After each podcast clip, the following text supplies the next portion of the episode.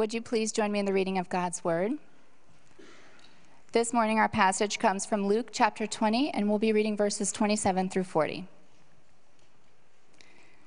There came to him some Sadducees, those who deny that there is a resurrection, and they asked him a question, saying, Teacher, Moses wrote for us that if a man's brother dies, having a wife but no children, the man must take the widow and raise up offspring for his brother.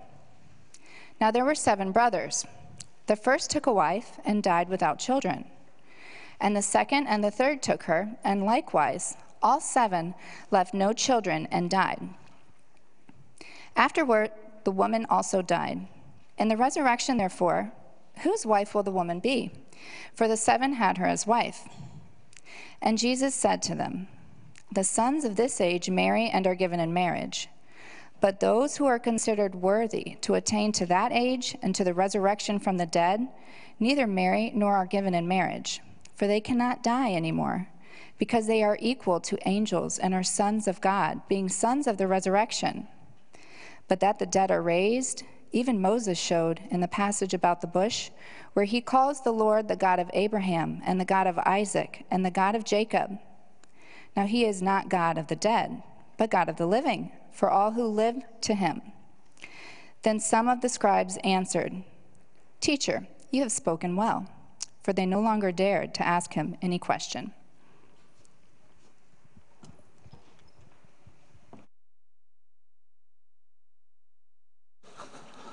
Let's pray. Father, we come to you this morning and we thank you that the grave does not have the final verdict. Lord, there uh, folks are mourning this morning. We think of Sherry, and in talking with Sherry, it's just a reminder that uh, we have hope.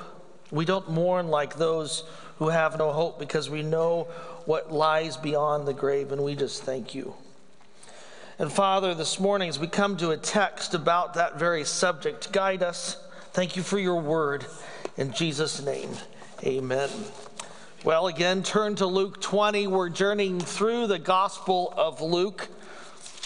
And we're in that final week where Jesus is volleying back and forth with the religious rulers, the leaders. As you turn to Luke 20, if you're not there already, it was interesting in this past November, the Pew Research Center released some a survey that they had done about the afterlife. Roughly a quarter, 26% of American adults do not believe in heaven or hell. In fact, of that group, 17 said there is no afterlife at all. Hmm. 33% believed in reincarnation. One respondent describes their view as a resting place for our spirits and energy. I don't think it's like the traditional view of heaven, but I'm also not sure that death is the end. End of quote. Another says, I believe that life continues, and after my current life is done, I will go on into some other form. It won't be me, as in my traits and personalities, but something of me that I will carry on. I had a teacher in high school that believed she reincarnated from Moses. We always said, let your children go, but she didn't like that. but I am serious. And there are a variety of views about the afterlife. And in Luke chapter 20, this question arises from a group called the Sadducees. And notice in verse 27 says, Now some Sadducees, and Luke gives us a parenthetical statement. He's a Gentile writing to Gentiles, and many do not know who are the Sadducees. And he says, Well, they're the group that says there is no resurrection. Now remember, their question is going to be about the resurrection, so you have an idea of where they're going with this, right? And they came to Jesus, and the text says they, they asked him a question. Now, the question for us is first of all is who are the Sadducees? Who is this group from the first century? They will disappear in 70 AD with the destruction of the temple. Uh, the Sadducees' name comes from most likely the high priest Zadok, who uh, served under King David and King Solomon. The Sadducees were a priestly aristocrat line, very affluent. In fact, let me just show you a couple slides. I think that would be helpful because when you talk about what do the Jews believe in the first century, the question we need to ask is which group of Jews are you talking about in the first century? It's like saying these are what the Baptists believe in 2022. Well, is that the Southern Baptist, North American, independent, eh, not independent, regular, irregular? I mean, which group of Baptists are you talking about, right? And so this might help. Uh, we have a political circle that's in the red, and then you have the religious circle. And there are four major sects or groups of Jews within the first century. On the far extreme to your left are the Essenes. They actually should have been on the right. I thought about this later. My diagram isn't the best. But the Essenes were a monastic group. They pulled away from mainstream Judaism in the first century. To them, the temple was corrupt. Jewish temple in the first century. And in fact, you, you know the Dead Sea Scrolls from the Qumran com- community. That was an Essene community. Some believe that Bethany, where Mary and Martha and Lazarus lived, was an Essene community as well. But going back to this chart, if we could go back to that, uh, the one that I just showed. Thank you. We'll keep that on until I tell you. Thanks. the Pharisees, uh, don't do that to me. No, the Pharisees, I know it's Valentine's Day, but really. Uh, and I'm rooting for the Bengals, but okay. The Pharisees. Um, The Pharisees are a group that we're very familiar with. Their rhetoric was very much like Jesus. And the Pharisees, they were the largest of the, the four groups. There were about 6,000 Pharisees in the first century. And they're predominantly religious, but notice I have a little overlap because, yes, there is some political maneuvering with them. The Sadducees, they're far more political than they are religious. We'll talk about them uh, in a minute, but that group was much, much smaller. Their power base came from their allegiance with Rome and their money, very affluent. And the last group were the Zealots, and the Zealots had no religious connections. They were they just hated Rome, uh, and it was much more a political group. Interesting, by the way, Jesus had a zealot among his 12. Think about that. and then he had Judas, and he had a tax collector who had aligned himself, Matthew, with Rome. I mean, what a hodgepodge of, of a 12, right? So let's go then and let's look at this chart because as we look at these four groups, hang on here, um, this yellow box that I put is called the Sanhedrin. In the first century, there was a group of 71 Jewish judges.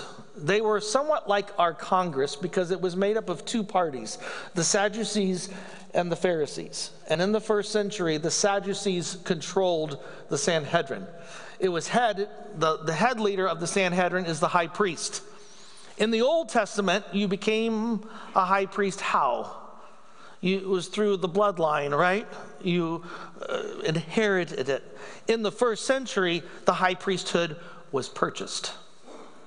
Oops. That already should send up flags. That's why the Essenes were like, I don't want anything to do with the temple. It's corrupt. The Sadducees controlled it because they had the money. So Caiaphas, Annas, you know those names, they all belong to the Sadducean sect. And they were the most powerful. And, and so that 71 you see there. Now let's look at this. Let's compare these two groups, the Pharisees and the Sadducees. They've come together to attack Jesus during this final week. And think about that. That is equivalent. I, I was trying to think, how would you describe this? It probably like, uh, I don't know, uh, the Black Panthers and some neo Nazi group coming together for a cause. It doesn't happen. But it did in the first century because they have one common enemy, and that's Jesus. But look at the differences. The Pharisees, they're very religious. They hold to all of the books of the Old Testament. They even have the oral tradition. The Sadducees, the first five books, that's all they need. No, thank you. They weren't, yes, they controlled the high priesthood, but you have an idea of, of where we've come. And, and, and so they, the Pharisees believed in the supernatural. The Sadducees, they didn't believe in the resurrection. And yet they're coming to Jesus to ask about the resurrection, which tells us what? This is just a phony baloney. All you're concerned about is trapping Jesus. You don't care about the resurrection because you don't believe it. In fact, you don't believe in angels. You don't believe in much of the supernatural. And, and, and so the power for the Pharisees, it's the popular vote. They're loved by the people. I know when we read the, the Gospels and we see the Pharisees, we go, boo, hiss. But in the first century, yay, they loved them. They were the devout ones. They were the ones that were respected. The Sadducees, that was boo hiss. Oh, you've aligned with Rome, you wealthy snobs, you who've controlled everything. We're so sick of you. That's the mentality that prevailed in the first century. Let me give you a scene in Acts. If you remember Acts chapter 23, Paul appears before the Sanhedrin. The text says when Paul noticed that some were Sadducees and other were Pharisees, remember Paul? He was a Pharisee. He steps up, was. He said, Brothers, I am a Pharisee, a son of Pharisees. I am on trial concerning the hope of the resurrection of the dead. Paul's so shrewd. Don't you love it? It says, when he said this, a dissension began, I mean, divide and conquer, between the Pharisees and the Sadducees in the assembly. The Sadducees, the text tells us there's no resurrection. They don't believe in angels or spirits. And it says a great clamor arose, and certain scribes, certain those of the, the Pharisees said, We find nothing wrong with Paul. I love it. Paul plays the crowd, the, the Sanhedrin. He divides them on the issue of, I'm a Pharisee and I hold to the resurrection. So let's go back to Luke chapter 20. Now you know the backdrop, because this is so key when we understand this. Because the Pharisees coming to ask this question is just absolutely ludicrous. They don't hold to the resurrection, and they know that. But again, also keep in mind, you've got Pharisees in chapter earlier in chapter 20 They've already tried to trip Jesus up over political issues, and now the Sadducees are coming along as well. Jesus is a major threat to established religion in the first century. I'd argue he still is. and they quote in verse 28, you got to love this. They quote from Moses, so at least they quote from the first five books. And they said, Moses writes that if a man's brother dies, leaving a wife but no children, that man must marry the widow and the father children for his brother. Now, what is this text? It's from Deuteronomy 25. The text states when brothers reside together and one of them dies and has no son, the wife of the deceased shall not be married outside the family to a stranger. Her husband's brother should take her in marriage and perform the duty of the husband's brother and the firstborn whom she bears shall succeed in the name of the deceased brother, so that the name may not be blotted out of Israel. Now, hang in here because this is, this is so important. This Levirate marriage, it's something we're not familiar with, but in this culture, if a woman's husband dies and she has no children yet, there is no way to carry on the line, carry on the inheritance, or someone to care for her, right? And so, according to the law, she is to marry her husband's brother if he's single, all right? You get this idea. It actually happened with my great grandfather. He died, and his brother married my great grandmother to care for her. Uh, it's similar, but not quite the same. They didn't have any children. But this idea was to, to carry the legacy on. Interesting, huh? and so they give this hypothetical situation in verses 29 through 30. Uh, it was the early stages it's of uh, it's not seven brides for seven brothers it's one bride for seven brothers right is the idea here and, and the sequence is so ludicrous and they use seven because it, it just it's a nice Jews love that number. It, it kind of shows completeness, but also, you know, here's this idea that it just goes on forever. And here we have too many weddings, too many men, and definitely too much death. But what are the Sadducees implying? They're implying that Moses did not teach resurrection, since he would have surely not taught it, and based on such problems that might occur in this scenario. The Sadducees make a couple of assumptions. First of all, they assume that the afterlife is very much like this life, don't they? And secondly, they hold this is assumption that marriage relationship in that life will be monogamous as it is in this life. And so the absurdity is set. The cynical nature of the question is very evident. Again, their question was not born out of a desire to know, even though they called him teacher. Bless your pointed little head. oh, teacher. Yes, it's called apple polishing, right? We know what it's about. The question was hypothetical and it was designed to humiliate Christ and trap him. Ah, he can't answer this one. In fact, Jesus answers this one way. He's going to tick off the Pharisees and those who love the Pharisees. If he answers it another way, they got him as well. So, I mean, it's as if he's toast. So in verses 34 and forward, Jesus answers them. Now, Matthew and Mark also give this account, and they highlight a little bit more of what transpires. And in Matthew and Mark, we're told that Jesus begins by rebuking them. It's very strong. He says, You're wrong. The text is clear. Here, it's, it's it, Jesus more like he points out three points concerning their view of the and, and what is the afterlife entail. The first of these, he states, is that everyone does not qualify for blessing of the life after the resurrection. Notice what he says. The people of this age marry and are given to marriage. We see here. But he says, but those who are regarded as worthy to share that age and in the resurrection from the dead neither marry nor given. You say, who are the worthy? I believe those are the righteous. Now, we know in Luke chapter 16, remember the whole scene that we looked at, the, the rich man and Lazarus? There's an afterlife for the unrighteous as well. Don't, don't miss that. uh, a resurrection is promised for all of humanity. We sometimes forget that the unrighteous will also resurrect and they will stand in judgment at the great white throne and then be cast in the lake of fire for all eternity.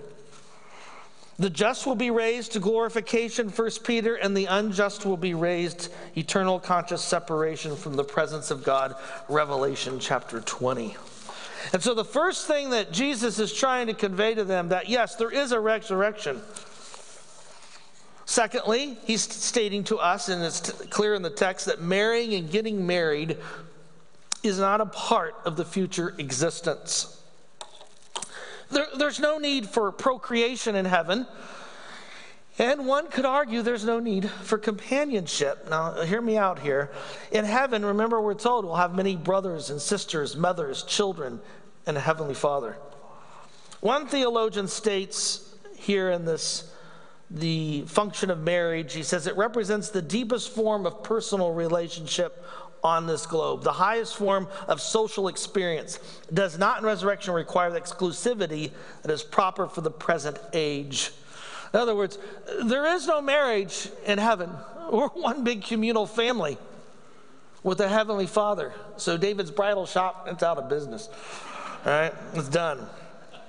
And the third thing he points out here in the text is that the religious rulers refused, listen to this, they refused to recognize God's creative power and transformation through the resurrection. I want to say that again. The religious rulers, these Sadducees or Sadducee, you get the idea, right? They have refused to recognize God's creative power to transform reality through the resurrection. What does Jesus state? Look at the text. He says, in fact, he says, not only will they not die, because they're, they're equal to angels. They'll be like angels. What, what's he saying? No, you're not getting a set of wings. Sorry.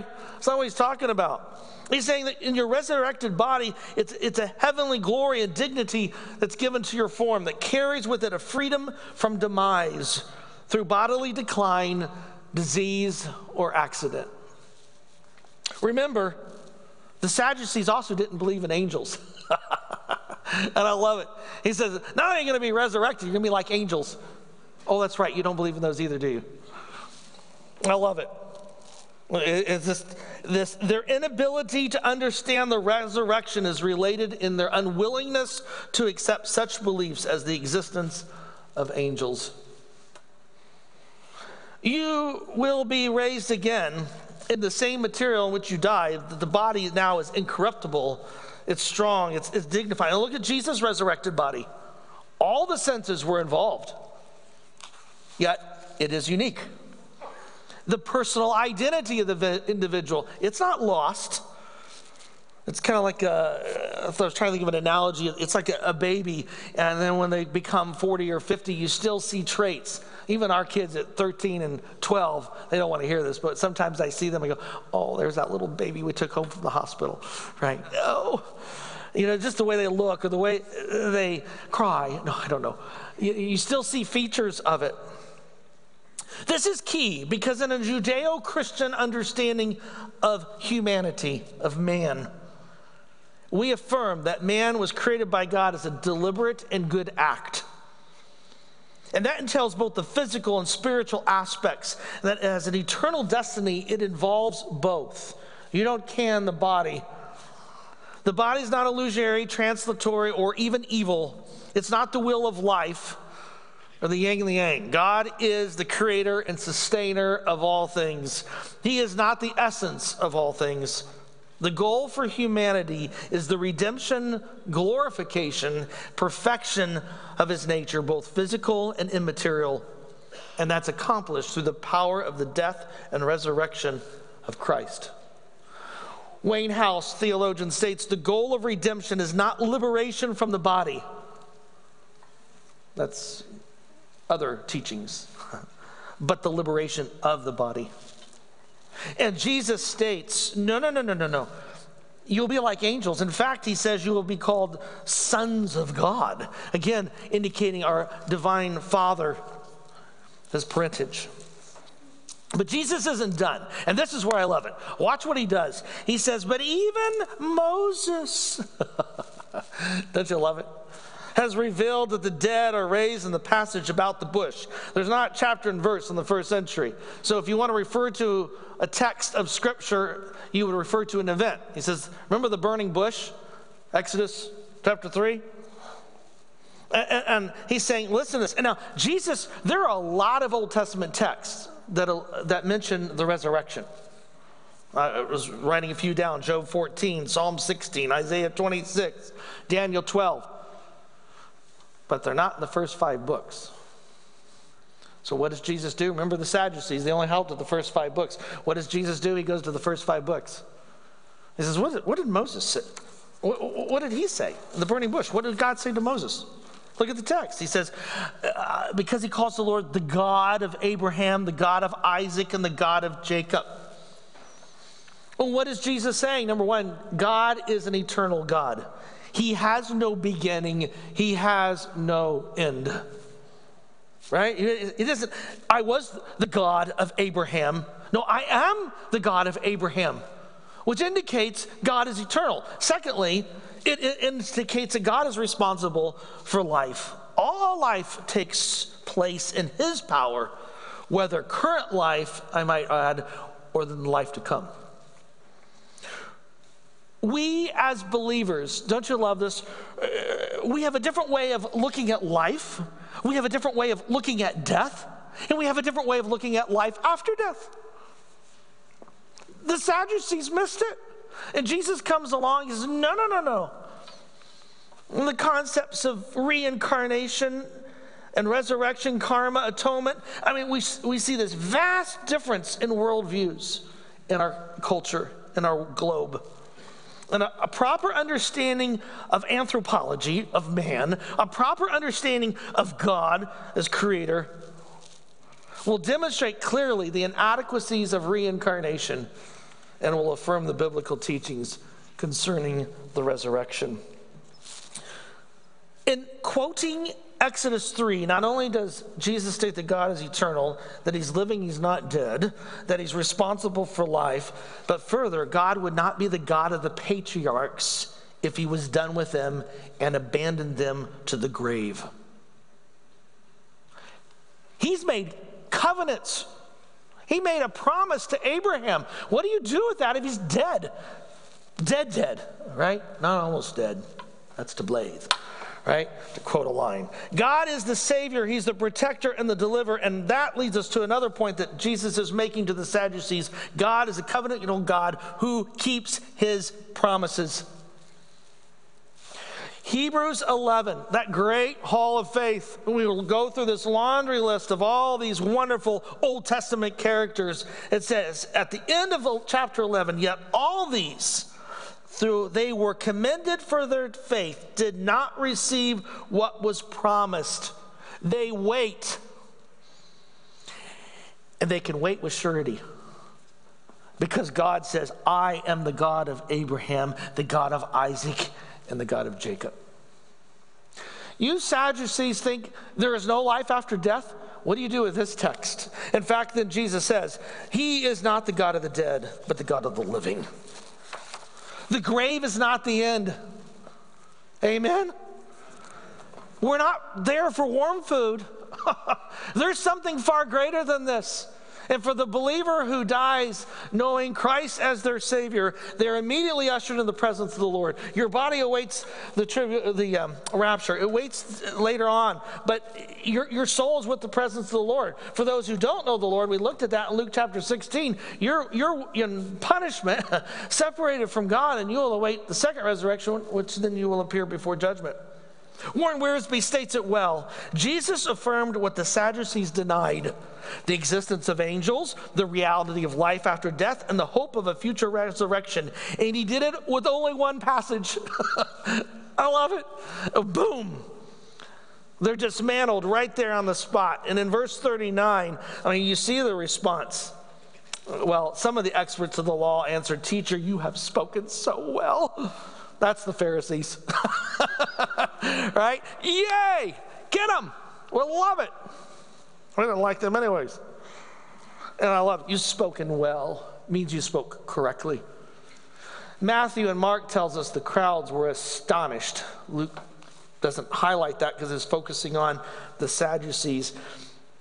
And it says in verse 40, they didn't dare ask another question. When they're embarrassed.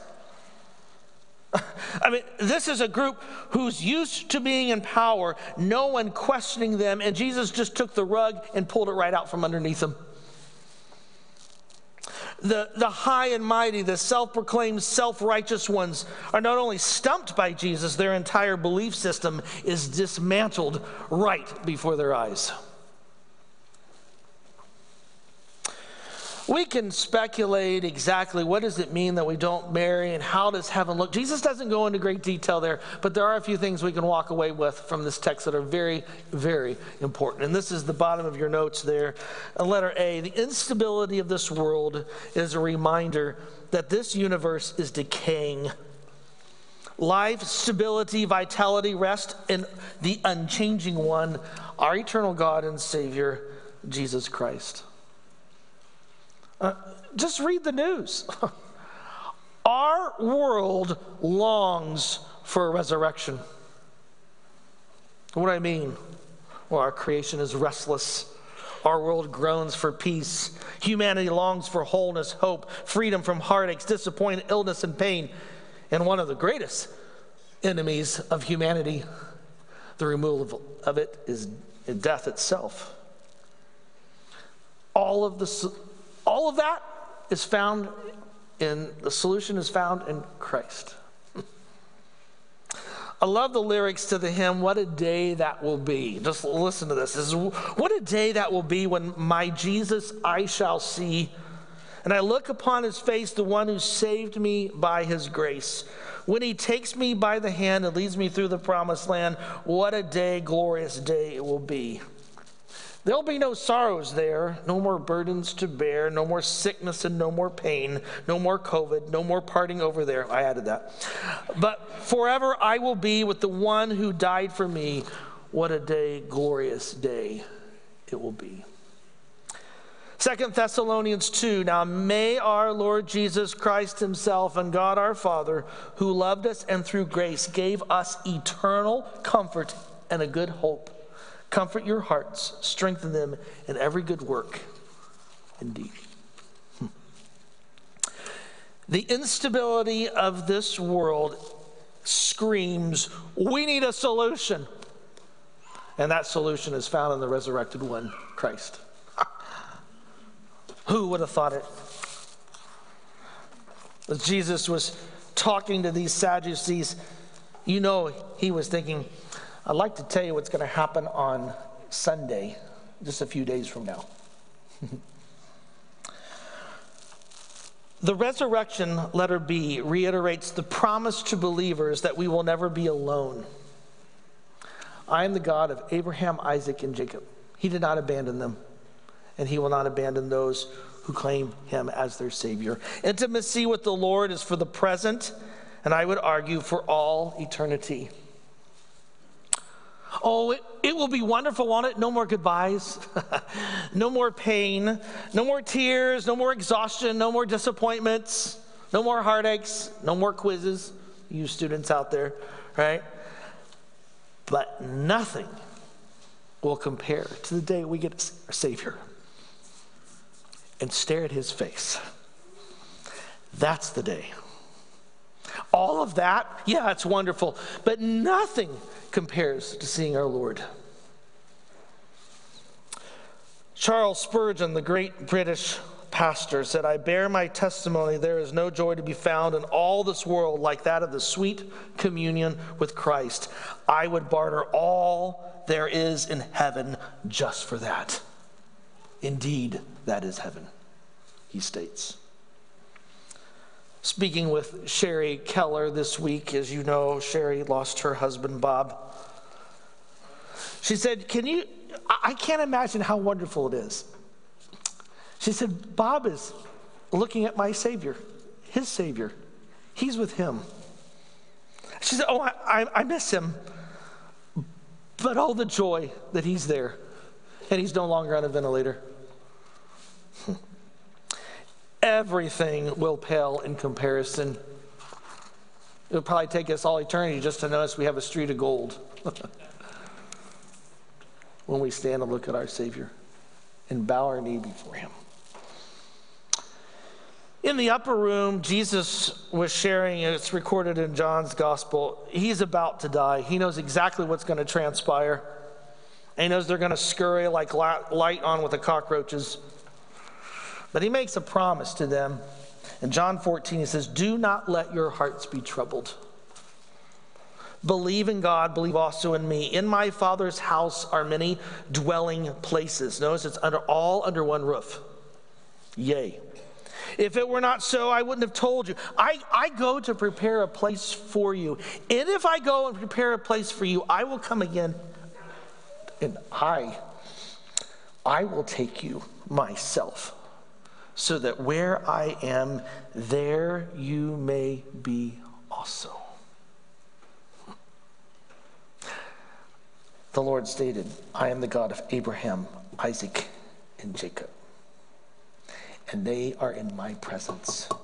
And those who place their faith in him and should pass before he returns are in his presence.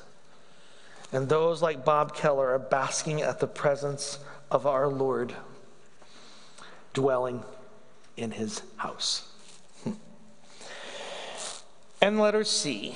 Since the resurrection is rooted in the person and work of Christ, we have a promise of hope that is guaranteed.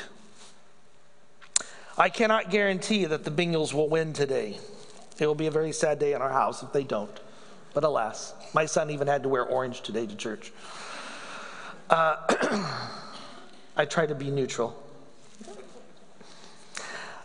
However, the resurrection assumes several things, doesn't it? It guarantees the following. First of all, the gospel message is true.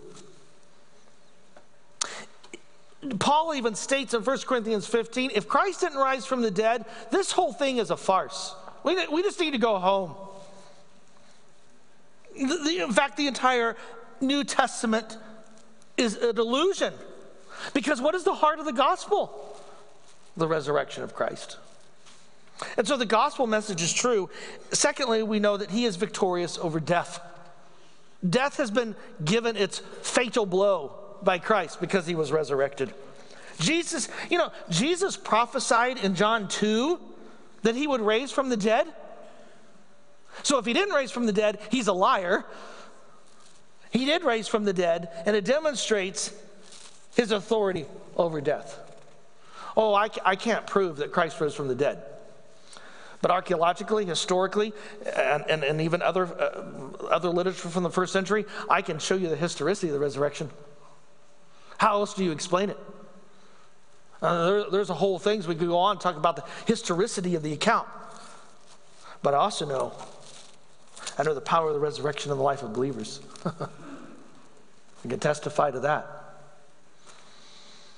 Christ, another guarantee of Christ's resurrection is he's the first fruits of the perfected humanity. Philippians chapter 3, he will transform the body of our humiliation that it may be conformed, listen to this, to the body of his glory by the power that has enabled him to make all things subject to himself.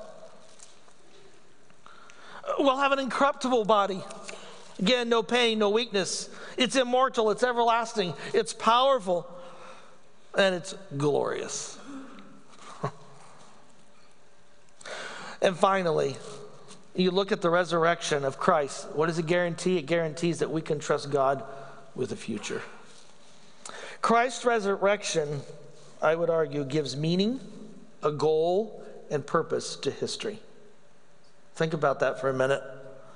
I, I love uh, Ladd in his book, I Believe in the Resurrection of Jesus. He makes this great statement. He says, If Jesus is not raised, redemptive history ends in the cul de sac of a Palestinian grave. It's done. But it's not, is it? These Sadducees, oh, they had their theology incorrect when it comes to understanding the resurrection, but there was something far deeper that they missed. And that is the power of God. A God who keeps his covenants, and a God who loves his people. Hmm. Father, oh, what a glorious day it will be when we see your face.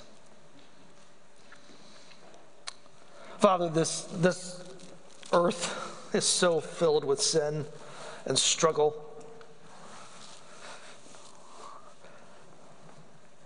It's a wreck on so many fronts. And it's easy to just feel the, the tension and the anger and the disappointment and discouragement and, and to miss that no, no, no, no. You're walking with us. And, and this isn't the end of the story. We are victorious. And 1 Corinthians 15 is clear. Where, where, O death, is your sting? you, you've been eliminated because of what Christ accomplished, not only on the cross, but in an empty tomb. Now, Lord, we thank you that we have hope not hope that some football team is going to win today or hope that our, our, beloved will give us a box of chocolates tomorrow. No, our hope is secure. It's rooted in the surety of who you are and what you have accomplished, are accomplishing, and will accomplish. And what a glorious day it will be to be in your presence. Come, Lord Jesus. Until then, May we live lives. Uh, Paul talks about because of the resurrection, it gives us the power to live lives that are that are holy, lives that honor you. And Lord, we pray to that end that we would glorify you. And we thank you. In the name of the resurrected one, Jesus, our Savior, we pray.